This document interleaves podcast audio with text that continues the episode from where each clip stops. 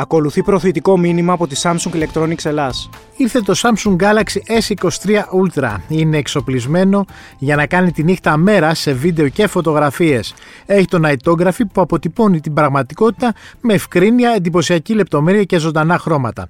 Βγάζει εκπληκτικά νυχτερινά πορτρέτα που εστιάζουν στο θέμα και φωτίζουν τις λεπτομέρειες σαν να είστε επαγγελματίες. Επίσης με την ειδική εφαρμογή το Expert Raw, άμα τραβήξετε τον ουρανό μετάστρα θα βρείτε που ότι θα έχετε όλα τα αστέρια του νυχτερινού ουρανού στις οθόνες σας. Αυτό είναι το νέο Samsung Galaxy S23 Ultra. Πλησιάζουμε σε εκλογές και δεν έχουμε καταλάβει πραγματικά πού στέκονται οι Έλληνες ψηφοφόροι. Είναι αριστεροί ή δεξιοί, προοδευτικοί ή συντηρητικοί.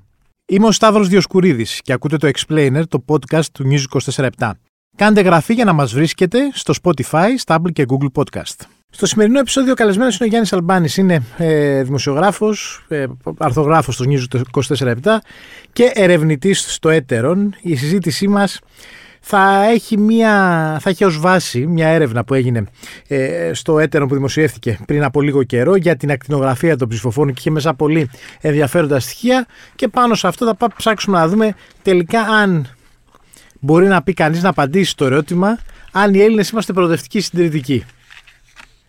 Καλησπέρα, ευχαριστώ πολύ που είσαι εδώ σήμερα, Γιάννη. Καλησπέρα, εγώ ευχαριστώ για την πρόσκληση. Λοιπόν, καταρχάς, αυτή η έρευνα, αν τη διαβάσεις, τα αποτελέσματα που έχει βγάλει, νομίζω ταιριάζει και με αυτό που είχε πει ο Καραμαλής. Το είχε πει παλιά, ότι αυτή η χώρα είναι μια αναπέραντο φρενοκομείο. Και ναι και όχι. Από τη μια μεριά είναι προφανές οι αντιφάσεις. Οι Έλληνες πολίτες είναι ταυτοχρόνως εναντίον του καπιταλισμού, για παράδειγμα, και υπέρ της οικονομίας αγοράς. Ανάλογα με το πώς διατυπώνεις την ερώτηση. Είναι, εναντί, είναι υπέρ του, πολύ ισχυρά υπέρ του κράτους πρόνοιας και της παρέμβασης του κράτους στην οικονομία. Είναι όμως πολύ υπέρ και, την, και της, ε, υπέρ της ανταγωνιστικότητας.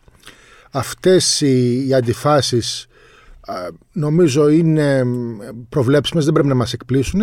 Είναι αποτέλεσμα και μιας διαδικασίας αν θες, από ιδεολογικοποίησης που έχει συμβεί τις τελευταίες δεκαετίες, όμως είναι και το, ο πραγματικά, ο, αντιφατικά, ο αντιφατικός τρόπος που συγκροτείται αυτό που θα λέγαμε η κοινωνική συνείδηση. Η κοινωνική Μάλιστα. συνείδηση δεν συγκροτείται μόνο, μόνο, μόνο ναι. κόμματα και μόνο κομματικά θα, θα μπορούσαμε να πούμε. Έχει αντιφάσεις, παίρνει από όπου μπορεί ή από όπου θέλει ή από, από όπου επιλέγει και δημιουργεί αυτό το, αυτή την, την εικόνα η οποία είναι σίγουρα και πολύπλοκη και μοιάζει και αντιφατική. Εμένα μου έκανε εντύπωση πάντως ότι πέρα από αυτό Προφανώς τώρα, άμα με, αν σε ρωτήσω κι εγώ εσένα, θες ένα κράτος να παρεμβαίνει και να σε σώζει τη δύσκολη στιγμή και να παρέχει, να σώζει τους πιο αδύναμους και να τους βοηθάει και να έχει τέτοιε δυνατότητες, ναι, θα πεις. Θες να είσαι και ανταγωνιστικός και να πηγαίνουν καλύτερα πράγματα, ναι, θα πεις και σε αυτό. Δηλαδή, είναι δύο ερωτήσεις. Αλλά μου έκανε και μια εντύπωση ότι δεν θέλουν να είναι ούτε αριστεροί ούτε δεξιοί. Δηλαδή ότι και αυτό το δίπολο πια είναι ότι τοποθετούνται, δηλαδή θέλουν να παίρνουν καλά στοιχεία λέει και από τις δύο πλευρές και από τις δύο ιδεολογίες, αν τις πούμε παλιά. Ναι, αυτό είναι, γι' αυτό σου λένε η διαδικασία απεδηλογικοποίηση. Δεν υπάρχουν ε, σκληρά ιδεολογικά μπλοκ στην ελληνική κοινωνία όπως υπήρχαν ε, μέχρι ακόμα και την ύστερη ε, μεταπολίτευση. Ε, δεν όμως οι πολίτες και, και οι πολίτες απαντάνε με έναν τρόπο που κάνει αν μη τι άλλο εντύπωση. Δηλαδή ναι, έχουμε ένα 58, 3% που δηλώνει ότι η διάκριση αριστερά-δεξιά δεν έχει τόσο σημασία και παίρνουν, μάλιστα και απαντάνε ότι παίρνουν αντιλήψεις, δανείζονται αντιλήψεις και από την αριστερά και από τη δεξιά και δεν έχουν κανένα πρόβλημα ε, σε σχέση με αυτό. Εδώ πρέπει να πούμε βέβαια ότι στον χώρο της αριστεράς η διάκριση αυτή είναι πολύ πιο ισχυρή από ότι στον χώρο του κέντρου και της δεξιάς. Δηλαδή οι αριστεροί. Νιώθουν πιο πολύ αριστεροί. Εν τη ευρία ναι, νιώθουν πιο πολύ αριστεροί και είναι περήφανοι που είναι αριστεροί. Ωστόσο, έχοντας πει αυτό ότι τα πράγματα είναι μπερδεμένα και υπάρχει αυτό που θα λέγαμε ιδεολογικός συγκριτισμός. Δηλαδή, ο κόσμος παίρνει αντιλήψεις από όλες τις μεριές από όπου του, από όπου του φάνει χρήσιμο. Σε γενικές γραμμέ, η πολύ μεγάλη εικόνα είναι ότι η ελληνική κοινωνία εξακολουθεί να κλείνει προς τα αριστερά ή προς τα κέντρο-αριστερά. Μάλιστα. Στο ερώτημά σου, δηλαδή και το αρχικό, είναι σε γενικές γραμμές είναι μια ας πούμε προοδευτική, προοδευτική κοινωνία και αυτό βέβαια ας φαίνεται ότι υπάρχει και μια αντίφαση με το ότι έχει μια συντηρητική, μια δεξιά κυβέρνηση. Ε, δηλαδή... Αυτό δεν είναι οξύμορο. Ένα, έχουμε, το πες τώρα μόνος σου, έχουμε συντηρητική κυβέρνηση που βέβαια εντάξει θεωρεί ότι ε, είναι πιο πολύ προς το κέντρο και στο, ότι αυτά που κάνει είναι προοδευτικά πράγματα. Τώρα τη λέει η ίδια η κυβέρνηση. Και το δεύτερο είναι ότι συνεχώς βλέπουμε ότι η ατζέντα καθορίζεται από τη δεξιά και την άκρα δεξιά. Ναι, είναι, είναι μια πολιτική υπεροχή η οποία όμως δεν, δεν αποτελεί αντανάκλαση του ιδεολογικού στάτους της ελληνικής κοινωνίας. Όταν ξεκινήσαμε αυτό τον κύκλο ερευνών με το έτερον και με την About People, τον, ε, τον Πέτρο τον Ιωαννίδη και τον Γεράσιμο του Μοσχανά ως επιστημονικούς επιμελητές, είχαμε θέσει το ερώτημα αν η πολιτική υπεροχή Μητσοτάκη, αν η μεγάλη νίκη του στι εκλογέ του 2019 αποτελεί έκφραση και μιας πραγματική, πραγματικής ιδεολογικής μετατόπισης της ελληνικής κοινωνίας. Δηλαδή, αν έχουμε ένα κύμα συντηρητικοποίησης, συντηρητισμού. Η απάντηση από τις δύο μεγάλες έρευνες που, που έκανε το έτερον, και αυτή τώρα οριστικοποιεί το συμπέρασμα, είναι ότι δεν ισχύει αυτό. Η κεντροαριστερά-αριστερά υπερέχει, έχουμε ένα 36% που λέει ότι προτιμώ την κεντροαριστερά αριστερά για να δώσει λύσεις στον τόπο. Έχουμε 31,5 που λέει κεντροδεξιά-δεξιά και ένα ισχυρό ένας ισχυρός τρίτος πόλος, 27,6, που λέει ότι δεν είναι, ότι ούτε, ούτε, δεν είμαι ούτε με τον έναν ούτε, με, τον, τον ούτε με τον άλλον. Το έχουμε ξαναδεί αυτό και θα έλεγα ότι επιβεβαιώνει μια πορεία που έχει χαράξει η ελληνική κοινωνία τουλάχιστον από την πτώση της δικτατορίας και μετά. Δηλαδή σε αυτόν τον μισό αιώνα της μεταπολίτευσης, σε γενικές γραμμές, ακόμα και όταν η Νέα Δημοκρατία κέρδιζε τις εκλογές, η ελληνική κοινωνία κοίταζε προς τα κέντρο αριστερά. Το, το κέντρο, το βάλουμε με μια, σε μια παρένθεση, ήταν, έκλεινε προς προς τα αριστερά, ακόμα και όταν ψήφιζε δεξιά. Εντάξει, πάντως η, η αλήθεια είναι ότι αν βγω εγώ αύριο με ένα πρόγραμμα, ε, ελπίζω να με ψηφίσετε, που θα λέει το εξής. Από μένα είναι ναι. ναι. Με τη μία δηλαδή στα ζητήματα ας πούμε, των ε, σεξουαλικών ζητημάτων, ε, η υιοθεσία παιδιών από ομόφυλα ζευγάρια, ε, γάμος, δικαιώματα, ε, με τους, ε, να δώσουμε δικαιώματα πιο πολλά ε, και πιο εύκολα να παίρνουν την ηθαγένεια άνθρωποι που εργάζονται εδώ και είναι από άλλες χώρες και θέλουν να μείνουν εδώ στην Ελλάδα, ε, με μια ατζέντα προοδευτική όσον αφορά το περιβάλλον, τη νέα γενιά, τα, τα επιδόματα κτλ.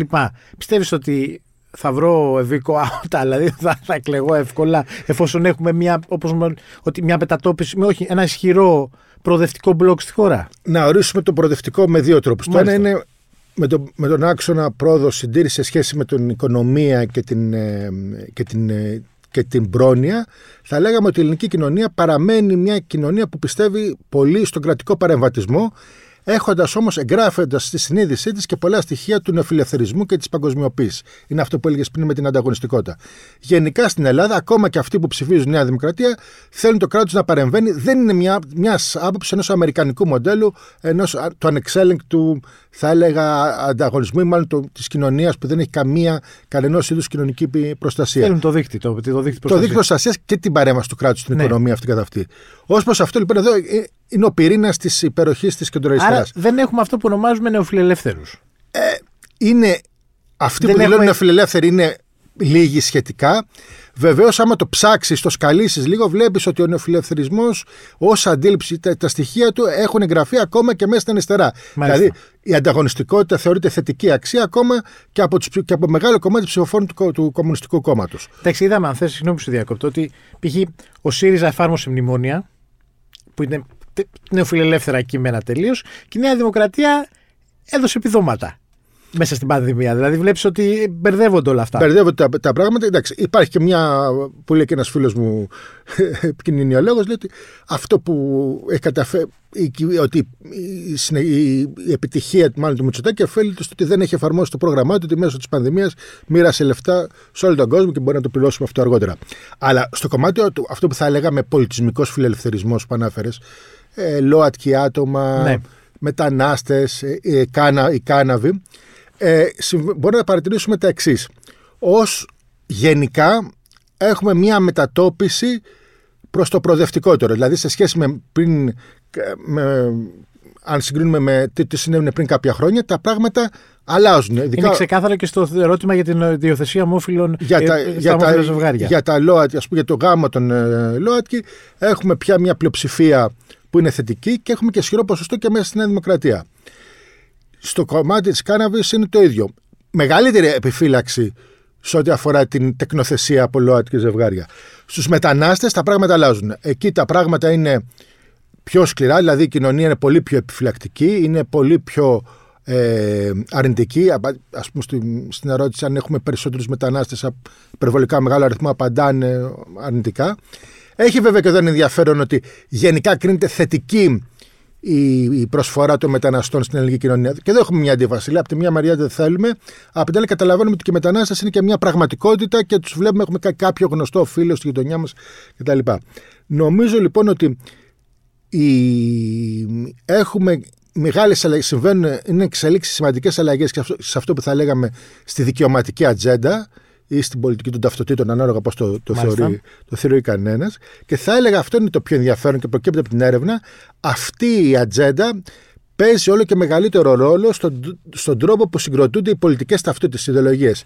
Ενώ στη γενική εικόνα λέμε το αριστερά-δεξιά δεν παίζει τόσο μεγάλο ρόλο, όταν μπαίνουμε σε αυτές τις ερωτήσεις, εκεί υπάρχει σοβαρή διάκριση το πώς απαντάνε αυτοί που τοποθετούνται στην αριστερά από αυτοί που τοποθετούνται στην δεξιά. Ή αυτοί που τοποθετούνται στην αριστερά και την κεντροαριστερά είναι πολύ πιο θετικοί στα ΛΟΑΤΚΙ άτομα, στους μετανάστες, σε όλο το κομμάτι των δικαιωμάτων σε ό,τι αφορά την καταστολή ή την κάναβη ή την καθημερινότητα. Πάντως, βλέπουμε το εξής. Είναι δημοκράτες, δηλαδή ε, η δημοκρατία έχει ένα πολύ μεγάλο ποσοστό, που κοντά στο 89%. Είναι ένας πραγματικό πολιτικό. Είναι ο ορίζοντας του πολιτικού της εποχής μας. Ναι. Δηλαδή, ακόμα οι ίδιοι άνθρωποι που λένε ότι η δημοκρατία μας δεν πάει καθόλου καλά, τι, δεν πιστεύουν καθόλου στους θεσμού, λέει τι, τι χάλι είναι αυτό, τι, τι τρομερή κρίση είναι, τι δεν πάει άλλο, πω, πω, τι, τι γίνεται. Οι ίδιοι άνθρωποι όμως λένε ότι είμαστε υπέρ της δημοκρατίας. Βεβαίως, εδώ το το υπογραμμίζω όμως χωνάς, υπάρχει και ένα καμπάνα κινδύνου. Υπάρχει ένα 10%, καταγράφεται ένα 10% Μάλιστα. περίπου, που δυνάμει τοποθετείται αντιδημοκρατικά. Κυρίως οπαδοί του Κασιδιάρη και λιγότερο της ελληνικής λύσης. Είναι οι άνθρωποι που, και αυτοί βέβαια γενικά λένε είμαστε υπέρ της δημοκρατίας, αλλά όταν τους κάνεις την ερώτηση ότι αν σε ορισμένες περιπτώσεις η δικτατορία θα ήταν προτιμότερη από την, δημοκρατία, απαντάνε θετικά. Εντάξει, δεν είναι και μικρό ποσοστό βέβαια το 10%. Όχι, δεν είναι μικρό ποσοστό. Παρ' όλα αυτά όμως, και γι' αυτό λέω ότι πρέπει να είμαστε γρήγορο και γι' αυτό εξηγεί και για το ποσοστό του Κασιδιάρη, εξηγεί για το, το, το, το τρομακτικό κίνδυνο αποτέλεσε η Χρυσή Αυγή, εξηγεί διάφορα φαινόμενα που βλέπουμε, ε, φαινόμενα εκφασισμού που βλέπουμε στην ελληνική κοινωνία. Ωστόσο, είναι πολύ σημαντικό το έβριμα ότι η κρίση, αυτό που λέμε η κρίση της δημοκρατίας, δεν είναι η κρίση της δημοκρατίας ως αξίας, ως πολιτεύματος, είναι η κρίση της συγκεκριμένης τρίτης ελληνικής δημοκρατίας, είναι η κρίση το πώς εφαρμόζονται στην πράξη ε, τα δημοκρατικά ιδεώδη. Και πάντως ε, ε, πιστεύω ότι η δημοκρατία σημαντικό ποσοστό εμπιστοσύνη στην Ευρώπη, δηλαδή και, και στο ευρώ, δηλαδή θεωρούν ότι είναι μια σωστή πορεία με τα προβλήματα που μπορεί να έχει. Εδώ το, το μεγάλο ενδιαφέρον είναι, είναι, νομίζω έχει παγιωθεί αυτή η υποστήριξη. Ε, άνω του 75% αν θυμάμαι καλά το νούμερο είναι στο ευρώ. Είναι, το βλέπουμε σταθερά στις έρευνες. Δηλαδή μετά το κλείσιμο την, ε, της ιστορίας το, το 2015 έχουμε ένα σταθερό ποσοστό ε, που είναι που τάσεται υπέρ της, ε, παραμονής, ε, της παραμονής στο ευρώ. Έχει ενδιαφέρον εδώ ότι είναι πολύ, είναι πολύ πλειοψηφικό αυτό και, στο, και στα κόμματα της αριστεράς ναι. που εκφράζουν ευρωσκεπτικισμό. Εδώ έχει ενδιαφέρον το πώς απαντάνε η, η λαϊκίστικη ακραία δεξιά και η κανονική ακροδεξιά. Εκεί έχουμε μια πολύ μεγάλη επιφύλαξη απέναντι στην, ε, στο ευρώ και στην Ευρώπη. Αναφέρομαι δηλαδή στους οπαδούς του Κασιδιάρη και της ελληνικής λύσης. Εμπιστεύονται τη δημοκρατία αλλά δεν εμπιστεύονται κανένα από τους θεσμούς της. Κανένα απολύτως. Δηλαδή νομίζω μόνο η δικαιοσύνη έχει ένα ψηλό ποσοστό, αλλά πάλι και με το αρνητικό να μεγαλώνει. Είναι το αρνητικό να είναι μεγαλύτερο. Συντριπτικά τα νούμερα σε σχέση Καλά, με, με τα μίντια δεν το συζητάμε. Με και να πω ότι έχουμε ένα ερωικό 8% που λέει εμπιστεύεται τα μίντια. Νομίζω ότι το έχω ξαναπεί. Η ΕΣΥΑ πρέπει να τους καλέσει αυτούς σε κάποιο τσιπουράδικο και τους πέντε πόσοι ήταν οι άνθρωποι αυτοί, να τους ευχαριστήσουμε τους ανθρώπους που μας εμπιστεύονται. Νομίζω ότι αυτό που λες, υπάρχει μια γενική κρίση θεσμών είναι χαρακτηριστικό ότι έχει απαξιωθεί δικαιοσύνη που είναι, κανονικά θα έπρεπε να είναι ο, ο, ο θεσμός που είναι το αποκούμπι, το αδύναμο και είναι ο θεσμός που υποτίθεται ότι είναι έξω από το κομματικό παιχνίδι και από τη διαφθορά κτλ. Δεν συμβαίνει αυτό. Σε ό,τι αφορά τα μέσα ενημέρωσης, κανονικά θα έπρεπε να προβληματίσει τον κλάδο, να προβληματίσει τους δημοσιογράφους, να προβληματίσει τους επιχειρηματίες της ενημέρωσης, θα έλεγα να προβληματίσει τον, τον πολιτικό κόσμο. Δεν πιστεύω καθόλου ότι θα συμβεί κάτι τέτοιο, βέβαια. Μάλιστα. Τώρα, για να κλείσουμε, να απαντήσουμε στο ερώτημα στον άξονα πρόοδου συντήρησης, αριστερά-δεξιά, πού τοποθετούμε πλέον να, για να μιλήσουμε, ας πούμε, είναι οι Έλληνες πιο προοδευτικοί, είναι οι Έλληνες πιο αριστεροί, είναι οι Έλληνες πιο ευρωπαϊστές, θέλουν ένα πιο ευρωπαϊκό μοντέλο καπιταλισμού από τον Αμερικάνικο. Πώς θα το απαντήσουμε σε αυτό το ερώτημα; Είναι δύσκολη απάντηση γιατί πρέπει να βγάλεις μια σούμα από μια, μια συνισταμένη από μια εικόνα που είναι περίπλοκη, όπως πολύ σωστά παρατήρησες. Θα έλεγα, εγώ θα έλεγα, αν μπορούσα να το συνοψίσω, που είναι αυτή, αυτή τη στιγμή η ελληνική κοινωνία, είναι μια κοινωνία υπείω προοδευτική. Μάλλον δεν θέλει τον, ε, ως πλειοψηφικά πολύ ριζοσπαστικές αλλαγές θέλει να, να κλείσουν τα πράγματα θέλει όμως κοινωνική προστασία θέλει κοινωνική αλληλεγγύη θέλει αντιμετώπιση της φτώχειας και του αποκλεισμού θέλει κοινωνική δικαιοσύνη επομένως θα έλεγα και για να κάνουμε το κάνουμε και λίγο πιο σεξι το, τον επιλογό μας ότι αν στις εκλογές, στις επερχόμενες εκλογές καταφέρει η Νέα Δημοκρατία η δεξιά να, να, να φτιάξει κάποιο είδους κυβέρνηση να κερδίσει εκλογές, σε καμία περίπτωση δεν πρέπει να το αποδώσουμε αυτό στις κοινωνικές τάσεις, στο ιδεολογικό στάδιο της ελληνικής κοινωνίας. Θα είναι μια αποτυχία, μια πραγματική αποτυχία των κομμάτων της αριστεράς και της κεντροαριστεράς να πείσουν. Μάλιστα. Γιάννη, ευχαριστώ πολύ. Εγώ ευχαριστώ πάρα πολύ. Ήταν ο Γιάννης Αλμπάνης, ερευνητής του Έτερον και δημοσιογράφος. Στον ήχο ο Γιάννης Βασιλιάδης. Ακούτε το Explainer, το podcast του News 24 στο Spotify, στο Apple και Google Podcast.